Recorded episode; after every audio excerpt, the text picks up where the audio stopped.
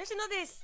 今日のテーマなぜいつも四方八方塞がりになるのかです。生き方が上手な人はさ四方八方塞がりにならないのかな？なんで私だけいつも身動き取れないような状況になっちゃうのかな？とか思ったことありませんか？肩はいつも上がっていて緊張している。呼吸の音さえ立てないように最小限の空気で生命を維持できるような体に進化しているのではないかと思うほど。のような。今日はねそんな四方八方塞がりさんに向けてなぜそうなってしまうのかの一つの見方。そんなお話です。結論から言うとこれ。もうダメだ。苦しい四方八方塞がりに感じる場面からわかること。それは自分の世界がそこだけにしかないと思い込んでいるということです。どういうことか説明していきましょう。自分の世界が多種多様に複数いろいろあれば結構そんな人の四方八方を一度に手詰まりにする一度に埋め尽くすのって 困難なんですというか難しいんですねその逆に例えば仕事にしか自分の世界はない。という状況や家庭だけが自分の世界である。という状況や A さんと B さんだけが友達。などもうここにしか私の人生はありません。に近いと四方八方塞がりになるのは早い。のだと想像がつきやすいですよね。仕事がダメになったら家庭でトラブルが起きたら A さんと B さんとそれぞれギクシャクしたらもう人生は終わったかのように感じちゃうんです。絶望感にすぐ満ち溢れてしまうのです。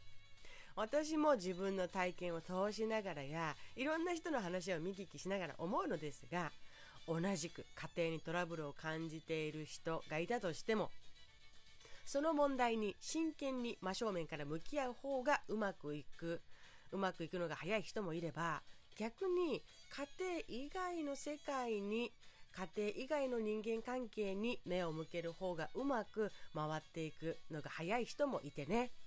四方八方塞がりだと感じる経緯なんかによっても対処法は異なるよなというふうに感じてきました。もしあなたが今四方八方塞がりで辛いなと感じているのなら立ち止まって自分にこう言い聞かせてみてください。私の世界はここだけじゃない。そう問いかけてみて言いかけてみて心が癒される感じや晴れ晴れする感じがあればきっとそれを求めているのではないかと思います。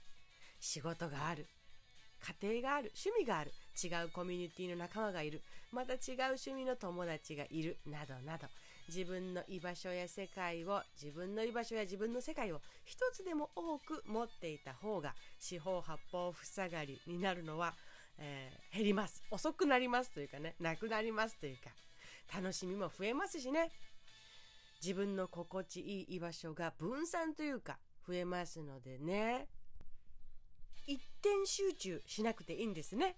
そうなんです。ここもすごくポイントです。四方八方塞がり あの生きててねこんなに四方八方塞がりって言葉を連呼するとは思いませんでした。